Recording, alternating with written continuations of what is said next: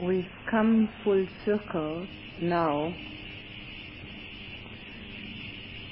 coming back to the purification of our virtue.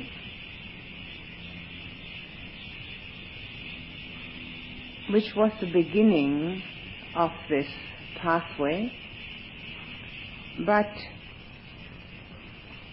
not that it is the ending of the path, because that you heard already this morning, but it needs elaboration. And the elaboration on our purification of virtue are what are called the five precepts. Some of you are familiar with them.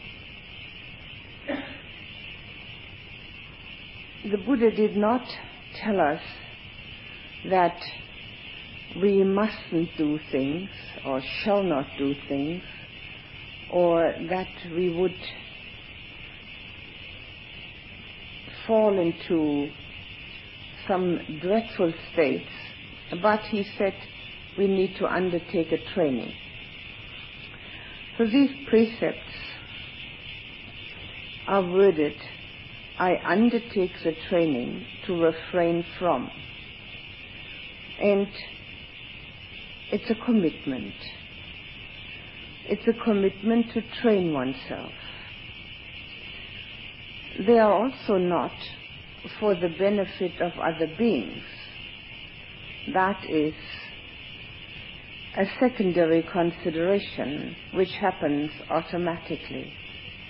Therefore, our own purification. If we protect ourselves, we protect others. And if we protect ourselves from doing harm, then obviously everyone else is protected by that. And if we protect ourselves from doing harm, then no harm comes to us because our karma is then kept intact on a good, in a good direction. There's more to keeping the five precepts than meets the eye. They sound extremely simple, like practically all of the Buddha's teachings sound simple. But it's not only that they sound simple and are, are not that easy, but besides refraining from doing certain things, we need to develop their opposites. And when we do that, we have already a spiritual path laid out for ourselves, which will require remembrance, mindfulness, energy, and quite a bit of substituting that what we usually think and do for something more wholesome.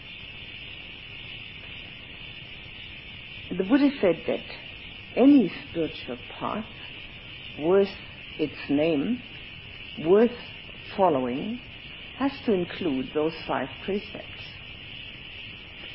If it doesn't, then there's not enough attention being paid for the to the um, protection of oneself and other beings. This protection that we afford ourselves when we do no harm creates a feeling of safety within us. This is a very insecure life. Being a human being is extremely difficult. Being a human good human being is even more difficult. And because of that difficulty, we don't feel secure. There's always something that isn't totally taken care of. This insecurity shows itself in many ways in us in restlessness and worry, in wanting more or wanting different things. But if we know with certainty that, have we, that we have protected ourselves from doing any harm and have thereby protected other beings, we have already a basis for feeling confident. And this confidence then shows itself also in our meditation and in our acquiring wisdom. A confidence of knowing that we're doing the best thing we can, that since we were correct in our behavior, there is no reason to assume that we're incorrect in our meditation. And by the same token, there's no reason to assume that we are incorrect in our understanding of some realities which we may not have paid attention to before. In other words, a feeling of security within oneself, independence,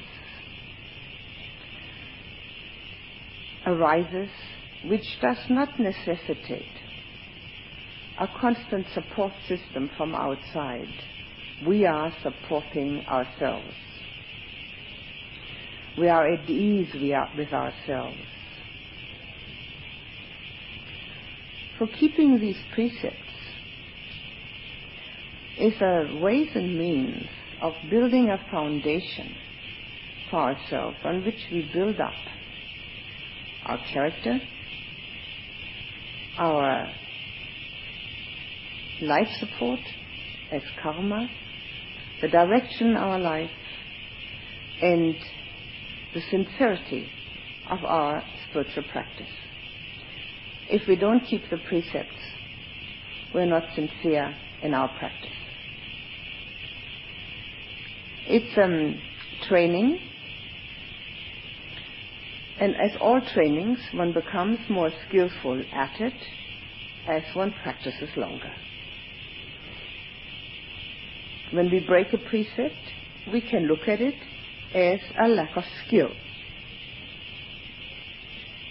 If it isn't intentional, but if it is something that was due to renewed greed or hate, it's lack of skill. The first precept says that we undertake the training to refrain from killing living beings. That includes all living beings, and there are certain difficulties when other living beings seem to invade one's own living quarters.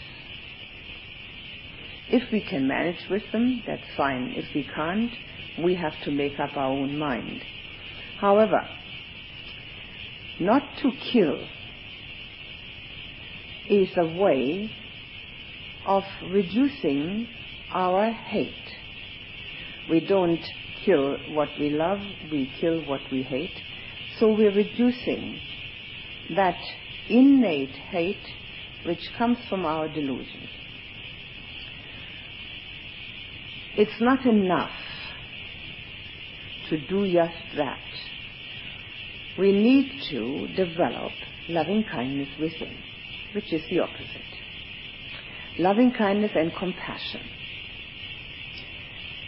It's interesting to see that the far enemy of compassion is, of course, cruelty.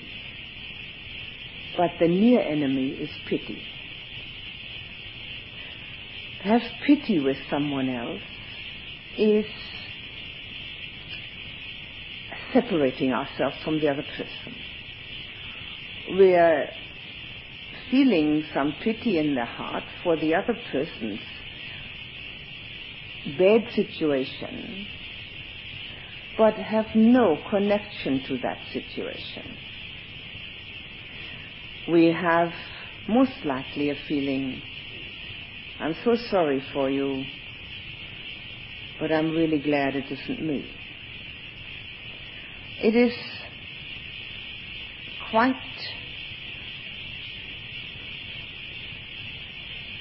akin to a feeling of not only separation, but also superiority. Whereas compassion is entirely different. Compassion means that we have already seen our own dukkha, understood it, and noticed and practiced a way out of it. And when we have seen our own dukkha and practiced our own way out of it, then compassion can arise with the person that hasn't seen the way out of it, is enmeshed in it, and we have a way of helping because we can show a way out of it.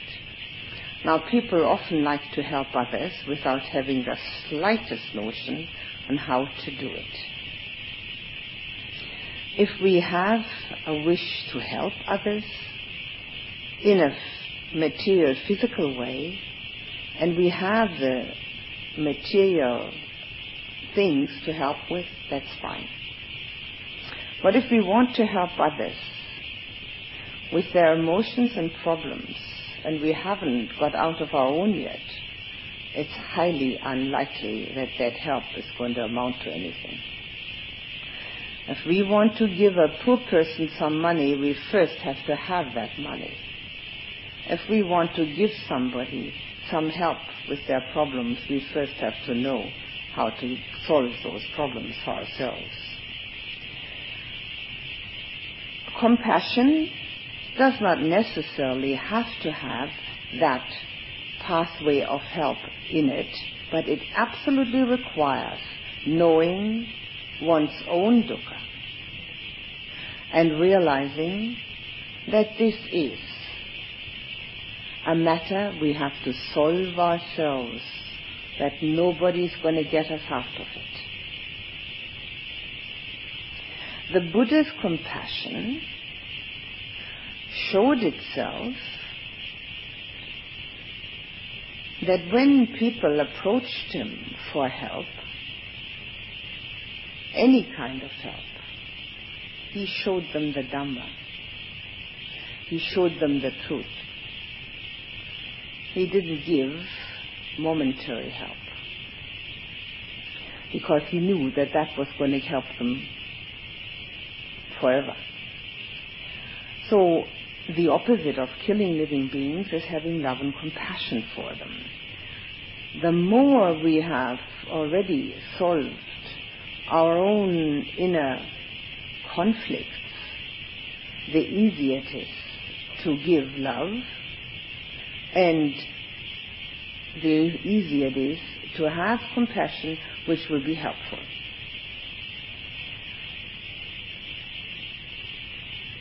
Showing the way out of problems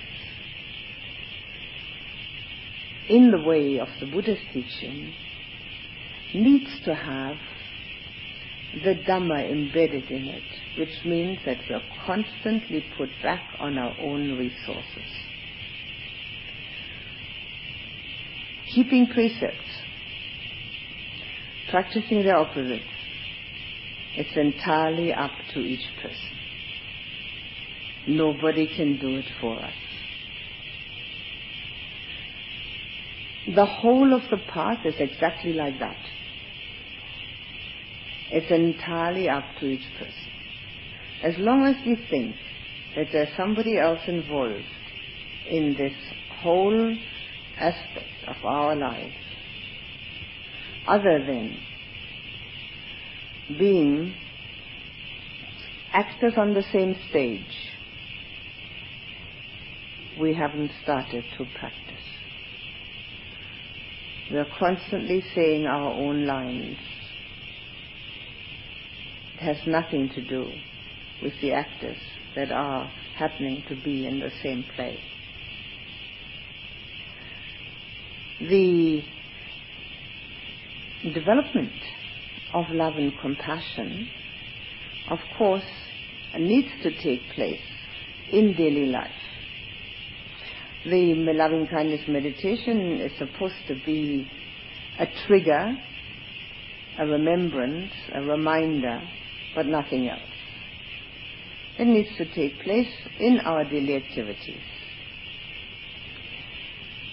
The best way to learn loving kindness is through someone one can't stand. To make it possible to love that person in spite of all the differences that one has, that really brings it home.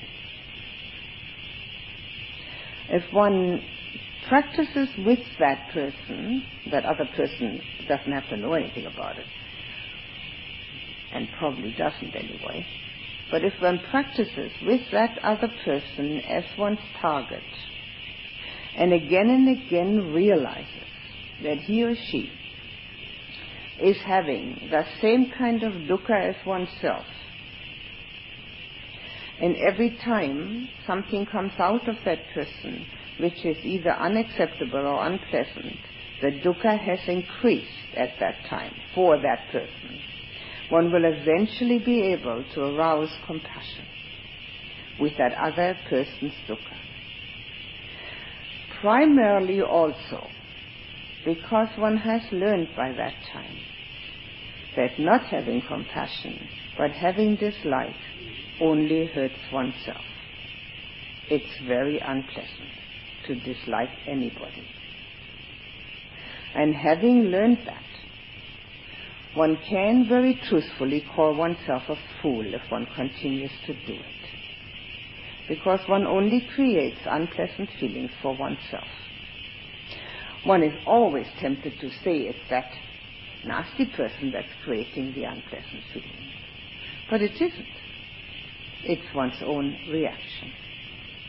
That nasty person is creating unpleasant feelings for him or herself. It's a wonderful opportunity to really arouse loving kindness and compassion if one has such a nasty person around. One should be utterly grateful. Unfortunately, most people aren't. On the contrary, they also get nasty. But that doesn't help a thing, does it? Then we've got two nasties instead of one.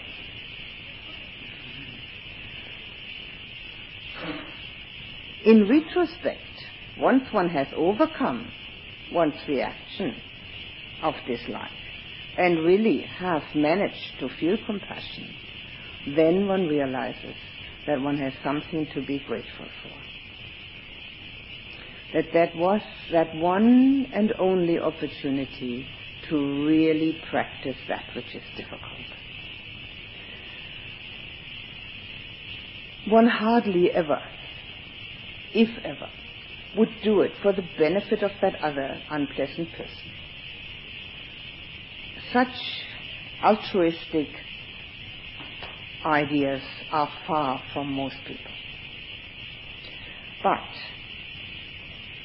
if one doesn't do it for one's own benefit, one has yet to learn what it means to be one's own best friend. That is what we practice for, for our own benefit. Everybody else naturally has benefit too.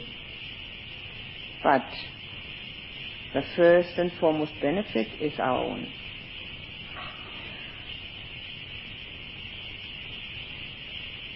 If we can arouse loving kindness and compassion for a person whom we don't agree with, whose behavior we don't appreciate, who seems to put us down, who doesn't seem to like us, we have also taken an important step in human relationships to appreciate our differences and not only to look for our likenesses. Obviously, we all have things in common, but we also have great differences. And if we don't appreciate them, we are limiting ourselves to those people who seem to have similar tastes and similar beliefs. that could get very boring. It reduces arguments naturally. And it reduces, it reduces also an input of things of which we are ignorant. It's very important to learn that our differences make life far more interesting than our likenesses.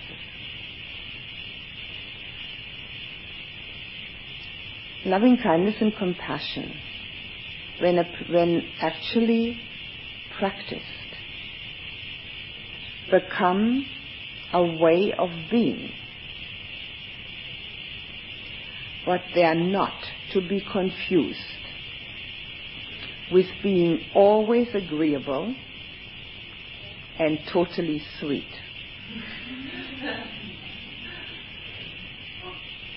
That's actually wanting to be liked. That's another ego support. Sure, we all play that game or have played it anyway, at one time or another. We'd like our ego to be supported, so we are agreeable. We say yes to things we don't either either don't know or don't care about or don't like, but still do it. And try to become acceptable. It's very interesting that that can be done in an entirely different manner without having to become untrue to oneself and yet still be loving and kind. This will be explained in more detail at the fourth precept.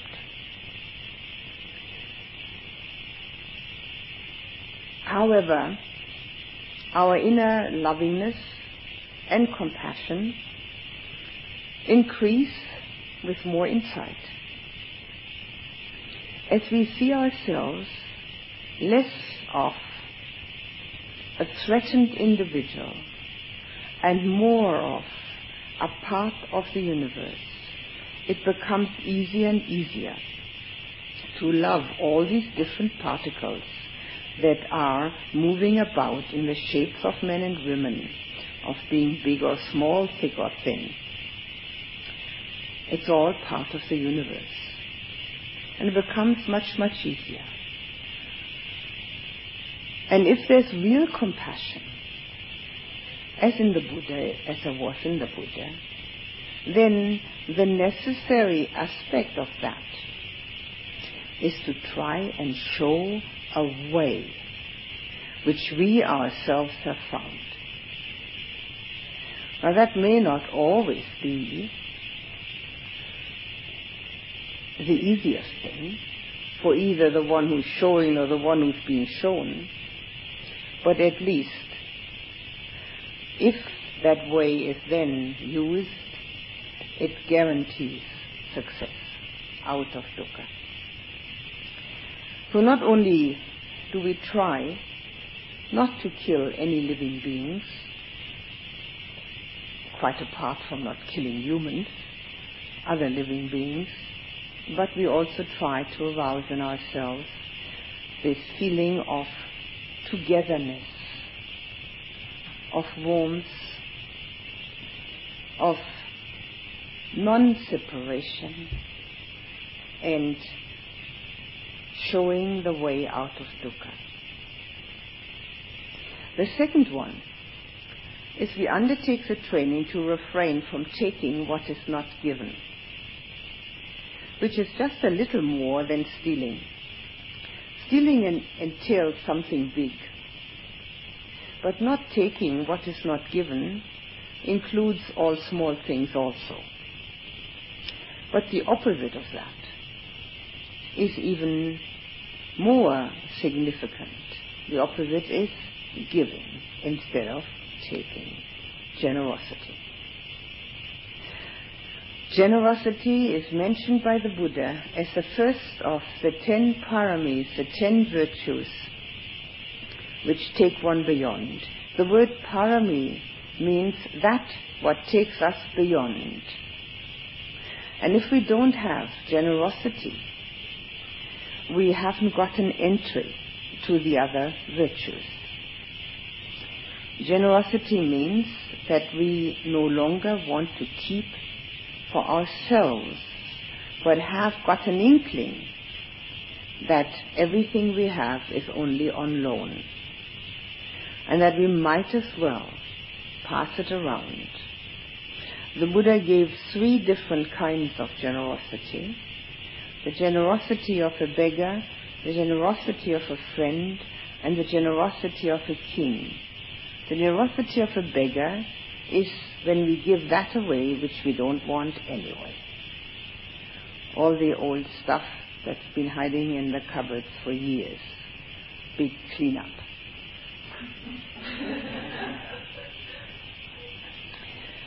the generosity of a friend is when we share, when it has finally dawned on us that it doesn't mean that we have less if we give some of it away. It remains in the universe. And it can be put to good use if we have a bit of wisdom. And it also means that we are no longer the only person that we are concerned about. We have begun to be concerned about the well-being of others.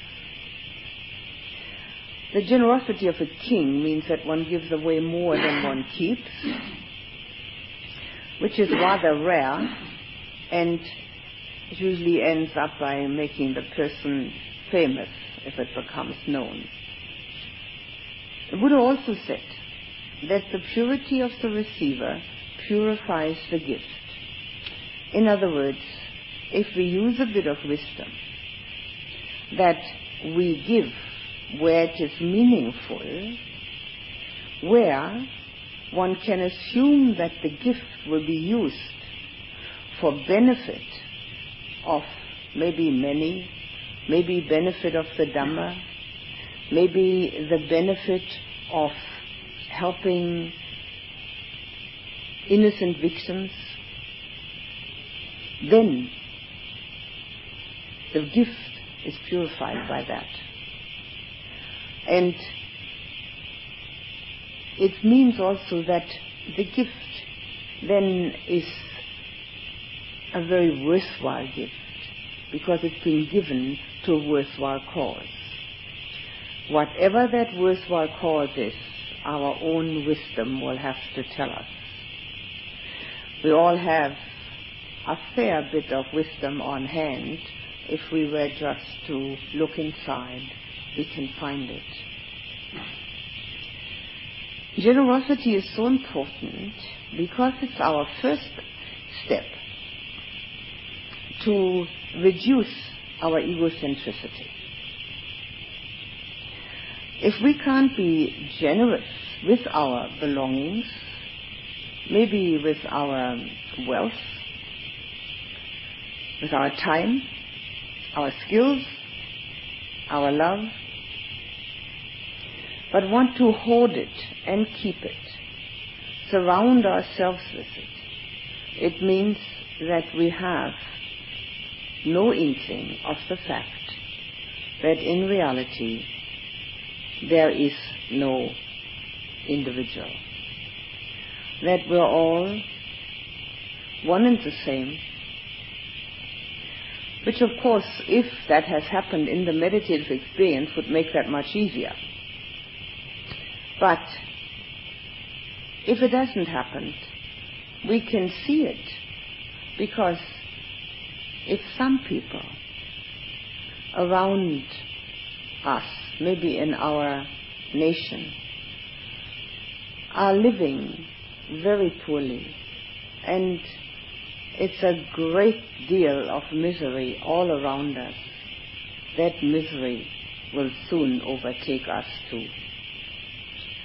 We can't keep ourselves apart from the rest of the people. And sharing that what we have in material goods is a way of trying to alleviate some immediate suffering. But sharing time, giving our time, is also very important. Many people are looking for somebody to listen to them. That's also generosity. Many people can't listen very well, but like to talk about their own things. So that is also generous to let the other person give their views or their problems. Being available for the benefit of others reduces one's own problems at the time when one is available to nil. Because we only know what we put our attention on. Now that should have become clear in the meditation. If we have a pain in the knee and we don't put our attention on it, but put it on the breath, we don't know about that pain in the knee. Naturally, we go back with our attention on it. But it is so obvious that we only know where our attention is. So if we are concerned with other people's well-being, our own problems at that time do not exist. Therefore, one of the best antidotes for depression is joy with others. It's so simple. Again, it's like a truism. What could be simpler? And yet, once in the depression, people don't even give that any thought. Joy with others is a third of the four sublime emotions. Its um, far enemy is envy. Why doesn't this good thing happen to me? Or jealousy. But its near enemy is hypocrisy. Giving it lip service. Saying, I'm so glad for you, and not meaning a word of it. It's just one of those polite statements. But the real feeling within the heart of being joyous with other people's joy reduces the possibility of becoming depressed to almost nothing. Because there's always something nice going on for somebody. Whether we would appreciate that thing or not has nothing to do with it. Somebody might have a new television set and be really happy about that. And we think, personally, that television sets are silly to have. They're only a big nuisance. That doesn't matter. We are not happy with their television set. We are rejoicing in their joy. And that reduces any possibility of depression to practically nothing. So depression can therefore be considered to be a state of selfishness because we haven't considered the joy of others. But being joyful with others is also generosity. It means that we don't want it for ourselves, but you see what happens the minute we have that generosity. We have the joy. What could be simpler? Whoever thinks of that? Well, the Buddha did. That's why we need his guidelines. Because he has understood what it means to be a happy and adjusted human being. So this is another way of being generous, to really and truly feel with the other person when they have something nice happening to them. For instance, let's say our meditation was absolutely horrible. Couldn't get concentrated at all. Of course, such things don't really happen, but I mean, we could just um, imagine. and then we hear somebody asking a question what to do with the third absorption.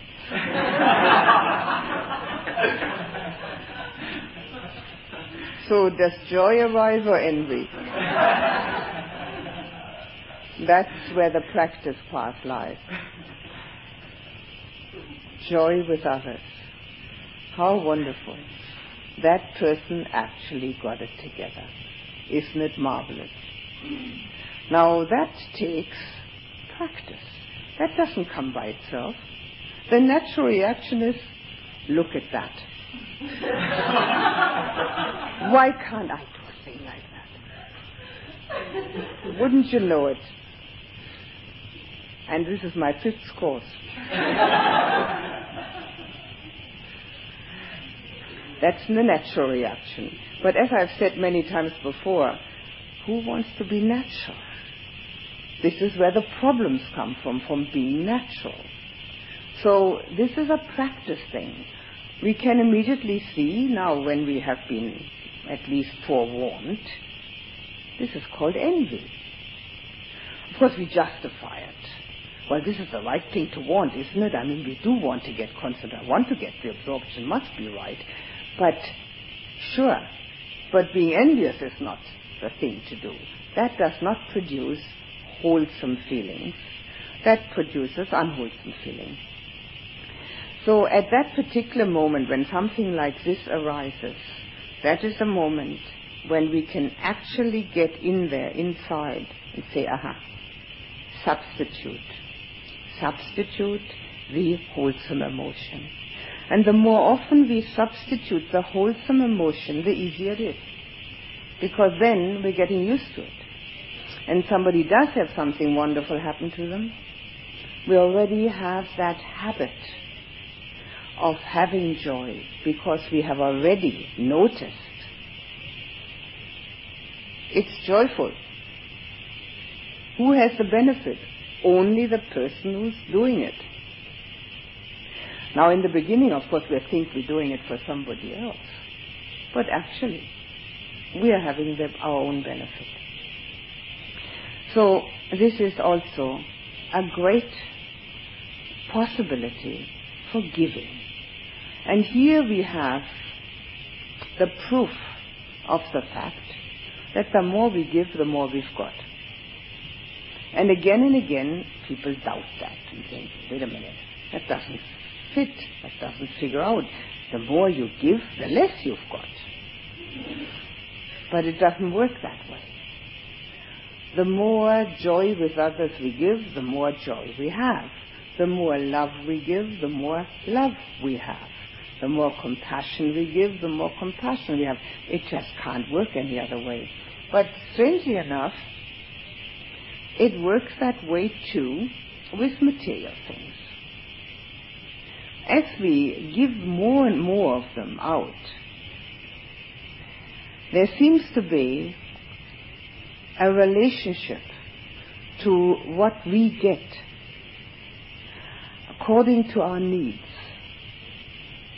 It also has something, of course, to do with the fact that a person who is able to give a fair bit of material things does not have such strong wants. And therefore, the letting go of the wants seems to fulfill far more than getting more. So the fulfillment arises within from that too. It's a very important step on this path to practice generosity whenever we have an opportunity. Generosity wherever we can find the opportunity in a way which, according to our own discrimination, seems to be a way where it will mean something, meaningful generosity. It should not only be just giving because there one wants to practice some generosity. It needs some discrimination with it. The third one is I undertake the training to refrain from sexual misconduct. And that means not to hurt anybody through sexual conduct, either physically or emotionally.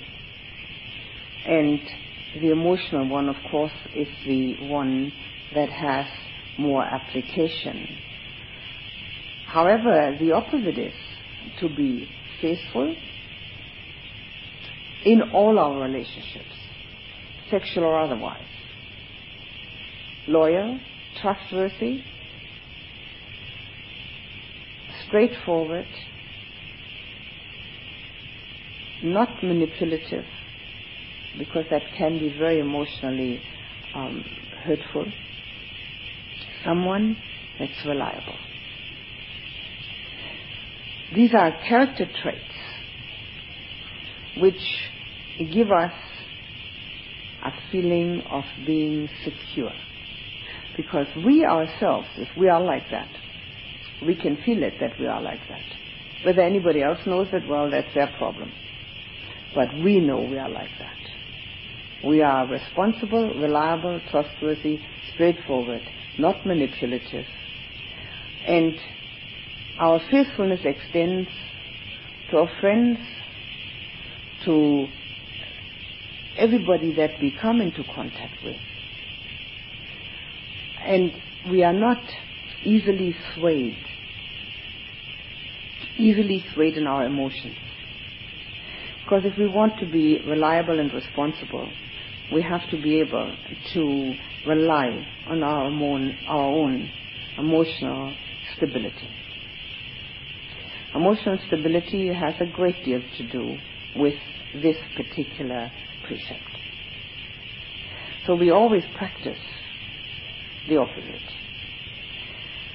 The fourth one is one which is most easily broken, gets broken all the time, in fact, and uh, is also the one that has a great deal of uh, importance in everybody's life. Undertake the training to refrain from lying, harsh words, gossip, backbiting, and idle chatter. It's the last one that gets broken all the time, the idle chatter. and then, of course, what is idle chatter? It's talking for talking's sake. It's the cheapest, most easily available um, entertainment that we can find. And therefore, most popular. It's the most popular entertainment that is available. So, we should consider. And here, we have an excellent opportunity to consider what is called the clear comprehension. What's the purpose of what I'm going to say? Is that what I'm going to do the most skillful means? Is it within the Dhamma? Okay, everything is all right. Then having done it, has it actually served the purpose? If not, why not? Maybe the means weren't as skillful as I thought. Next time differently. This is very useful for counteracting idle chatter. Idle chatter is considered everything that doesn't have any meaning behind it, any purpose behind it. Now, if we inquire after a person's health, well, that has purpose behind it. We want to show that we're concerned if we mean it. But if it's just in order to have um, not to be not to go inside, but just to have a con, con entertainment for the mind, we should reconsider. Obviously, the opposite of lying is truthful speech. Truth is one of the ten paramis. Truthful speech is not only to others. You have in these past days, I'm sure, noticed how much speech is to oneself. Chatter, chatter in the mind. So truthfulness in that is of the utmost importance. Truth to oneself about oneself, very difficult. We really don't want to know about it. But unless we give it at least a try to find out about ourselves, we're always going to walk around in a fog.